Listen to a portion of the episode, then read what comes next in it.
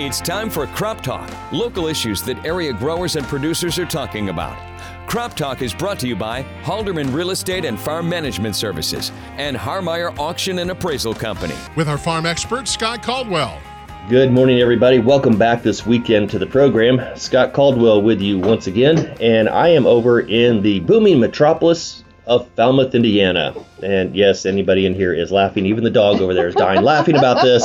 Um, no, I'm at Falmouth Farm Supply talking with Ginny Nobbe, who is the grain merchandiser uh, for Falmouth Farm Supply. Ginny, how are you doing today? I'm doing just fine, Scott. Thanks. I appreciate you taking time out of your schedule uh, to spend a little bit of time talking to us about you and your background and your job and what you do. Okay. So. I, well, I appreciate the opportunity. So. All right. So tell me a little bit about your background. What's your ag background and connections of stuff, and where'd you come from? Okay. Well, um, I graduated from Union County High School in Liberty in 1979. Uh, while living over there at Liberty, we uh, farmed about a thousand acres. We had hogs and cattle.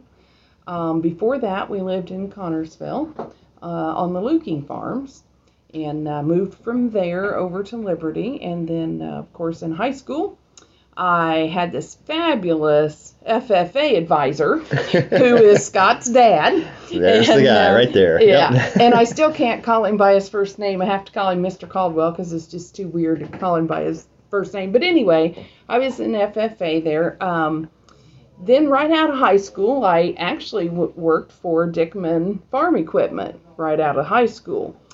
And uh, from there, I went over to the Fayette County Co op in Connersville, Indiana.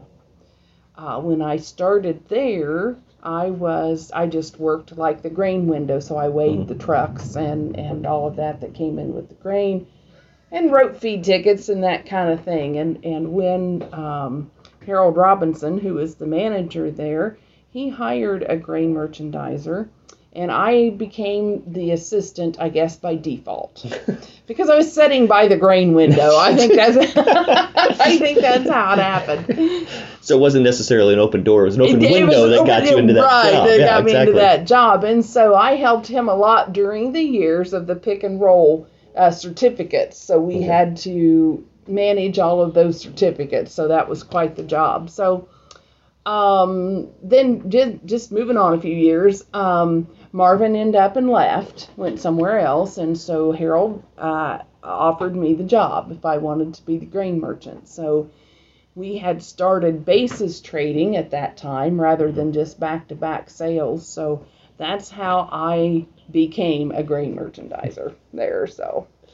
So it wasn't anything when you were sitting in that ag class and your ag teacher talked about it and you went, that, that's what I want. You just kind of went, oh, no, this, this, right? Is kind of how that turned out? Yeah. Um, you know, I always wanted to keep close to the farm. Mm-hmm. And um, I saw that as a way to do that.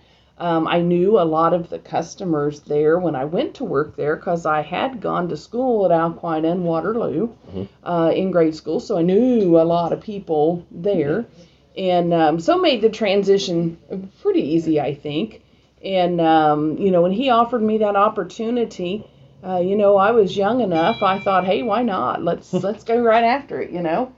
And um, so things have changed a lot in those years, but um, you know, you kind of grow and change with the times. But yeah, it was it was a good opportunity. So what you just said there was interesting. What's the biggest change that you've seen happen? I mean, I know there's been a lot of stuff. Mm-hmm, What's the has. biggest one? I think the biggest change has been, of course, technology. Uh, probably, you know, when I first started there, the markets came out on paper. Okay. And so mm-hmm. they would, like a ticker tape kind of thing. Mm-hmm and um, if corn changed price a nickel in a year was something hmm. major. I mean, it just wow. didn't. And um, but now, you know, you know this market. You know, we can we can be up, um, you know, as much as a dollar or so on beans in a day. Right. And so that has probably been the biggest change. Uh, that and the moisture of corn going from 15.5 down to 15. Okay. So I would say those two two things are the biggest things. Okay. So let's go back to your job right now, and just for those that aren't familiar with it, explain what it is that a grain merchandiser does. I mean, people understand grain, maybe they understand merchandise, but you put that together, maybe we don't have the whole picture. So explain that to me. Okay, well, I am responsible then for uh, the financial statement of the grain division here at Falmouth Farm Supply. So we have Falmouth uh, location, and then we also have a location at Glenwood that is on the rail down there. So my job is to effectively merchandise, sell, and buy all of the grain that goes through here so we can make a profit, whether that be by truck, by train, however we need to do it. Plus, I need to figure out the logistics to make that happen. So we handle about 7 million bushel of corn a year, about Mm-hmm. 5 of beans, and uh, around 250,000 or so of wheat. Okay. So um, it t- takes a lot of logistical work to make all of that work. So not only am I responsible for that, I'm also responsible to help the farmers market their grain to help them make the best decisions that they can as well. Awesome. So Okay, so we're going to take a quick break, get a word from our sponsor. When we come back, we're going to talk a little bit more about that aspect of working with the farmers to get their best prices and what that looks like. But we'll be right back. Are you receiving the correct cash rent? Is there improvements that could be made to increase your return from your farmland investment? Take advantage of the current strong ag economy and let us help you evaluate your farming operation and maximize your investments. At Halderman Real Estate and Farm Management, we bring over 90 years of experience and knowledge to the table.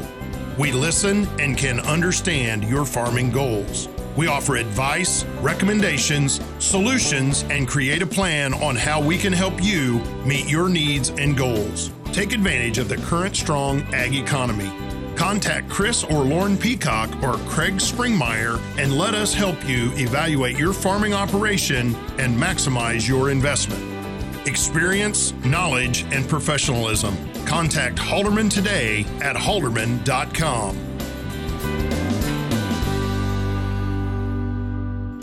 All right, Scott Caldwell with you once again, speaking with Ginny Nobbe, the grain merchandiser at Falmouth Farm Supply. And before the break, you, Ginny, you were mentioning how you work with the farmers to get the best price for their grain.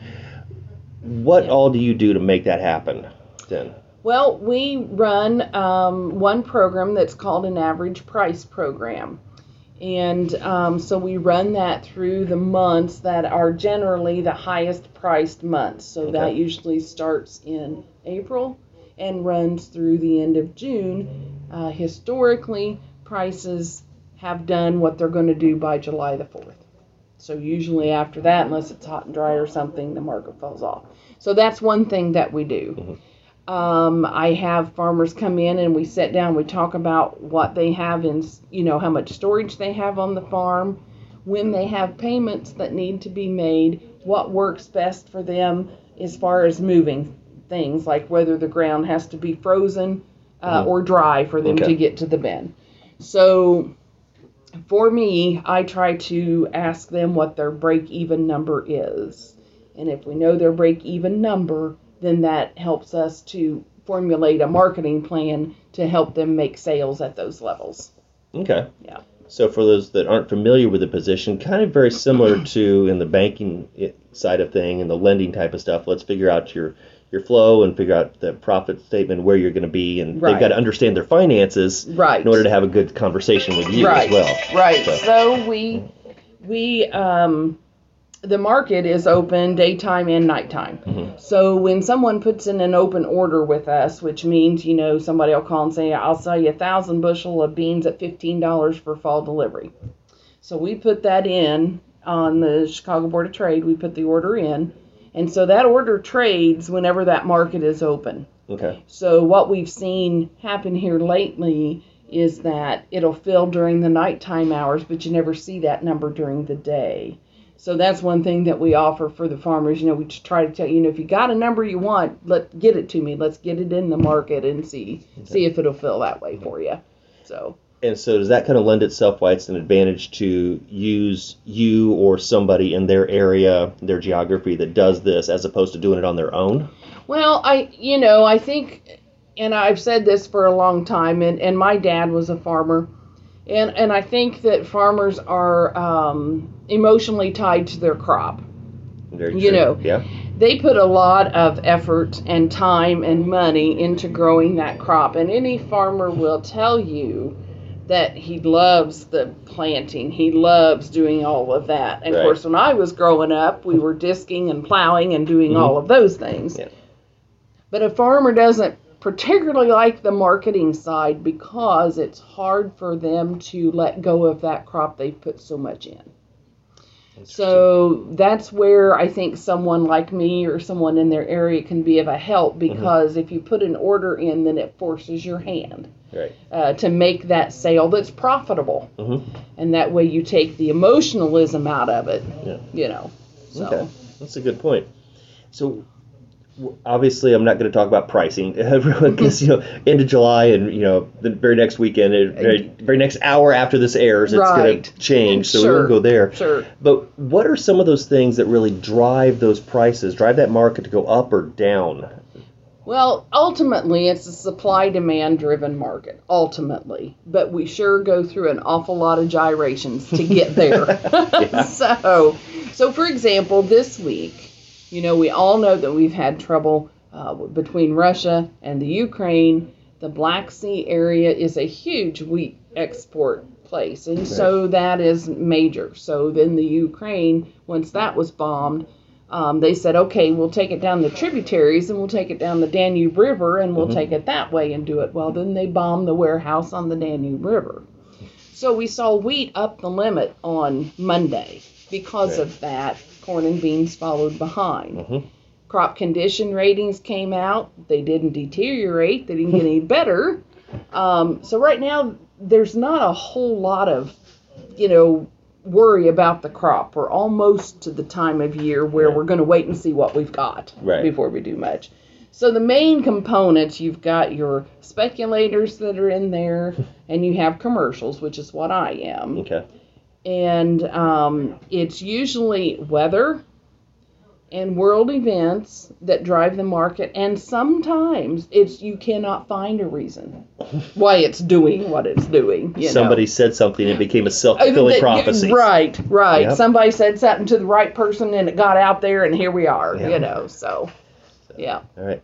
So I always think that's interesting to hear, you know, when within agriculture, if you're outside of the industry, you don't understand how much we have to watch world news Oh, yes. for what we're doing, whether it's grain or livestock or Right. equipment or whatever, Right. that we're really driven by the world, Right. not just locally, not just what we can sell Right. at the corner, Right. but we, what we can sell across the ocean. Right. So, for example, this year in this area where we are here, I think our crops look really good. You know, our crops mm-hmm. are good. Have we been light on rain? Yes. But, you know, I think we're going to have a an average to good crop. I don't think we're going to have a bin buster, but I think it's going to be pretty good. You know, there are some areas that's not going to have that. And so sometimes people focus on, well, such and which over here didn't get rain, and so corn ought to be going up. Well, we have to remember that the market is a futures market, so it's just talking about what's going to happen in the future. It doesn't really care what's happening right, Right now. now. Yeah. So, a really so that's kind of that's kind of you know a, a hard one to grasp sometimes. So yeah. Good. Well, I'm so glad you took some time here and got to learn a little bit about grain merchandising. Hopefully, you know, our listeners learned a little bit about what's going on and, and how this functions, and even be able to share with their non-agriculture friends what we do Sure. within our industry. Right. Uh, but before I let you go, I've got to ask you the same question I ask everybody at the end of the program, and that is, what's something you wish you knew when you were younger? Oh, let's see here. Well, for one thing, I wish I'd known there would have been cell phones. I would have bought all the airspace. you know, Investment So planning. I would have, Nice. yeah, yeah. Um, you know, that is that's kind of a hard one, you know, and I've thought about that. Um, you know, I guess maybe part of me wishes um, that I might have paid more attention to uh, the growing crop when I was at home. You know, when you're a kid, you're just kind of, you know, whatever, do whatever you're told, and you go on, you know. Um, but um, that that's probably it. But you know, I don't know. I've had a pretty good life, so That's awesome. Yeah. That's, It's good advice. So just kind of when you're growing up, pay attention to what's going on around you. Right. You never realize the value of that until you're older. Right, right. And I've had to look back. I, I have had some customers actually ask me about drying corn and this kind of thing. And so I go back and I think, well, Dad had me push this button and this button, you know, but then I knew that we had to cool it down. I knew that what the drying floor was. I knew Yeah. what all those things were. So I think that has helped me a lot too because I knew and understood those things. So Very good. Yeah. So this has been Scott Caldwell talking with Ginny Nobbe, again the grain merchandiser for Falmouth Farm Supply. Thank you so much for being here. And folks, don't forget to tell your story and agriculture story because they deserve to be heard. Have a great week. Crop Talk is brought to you by Halderman Real Estate and Farm Management and by Harmeyer Auction and Appraisal Company.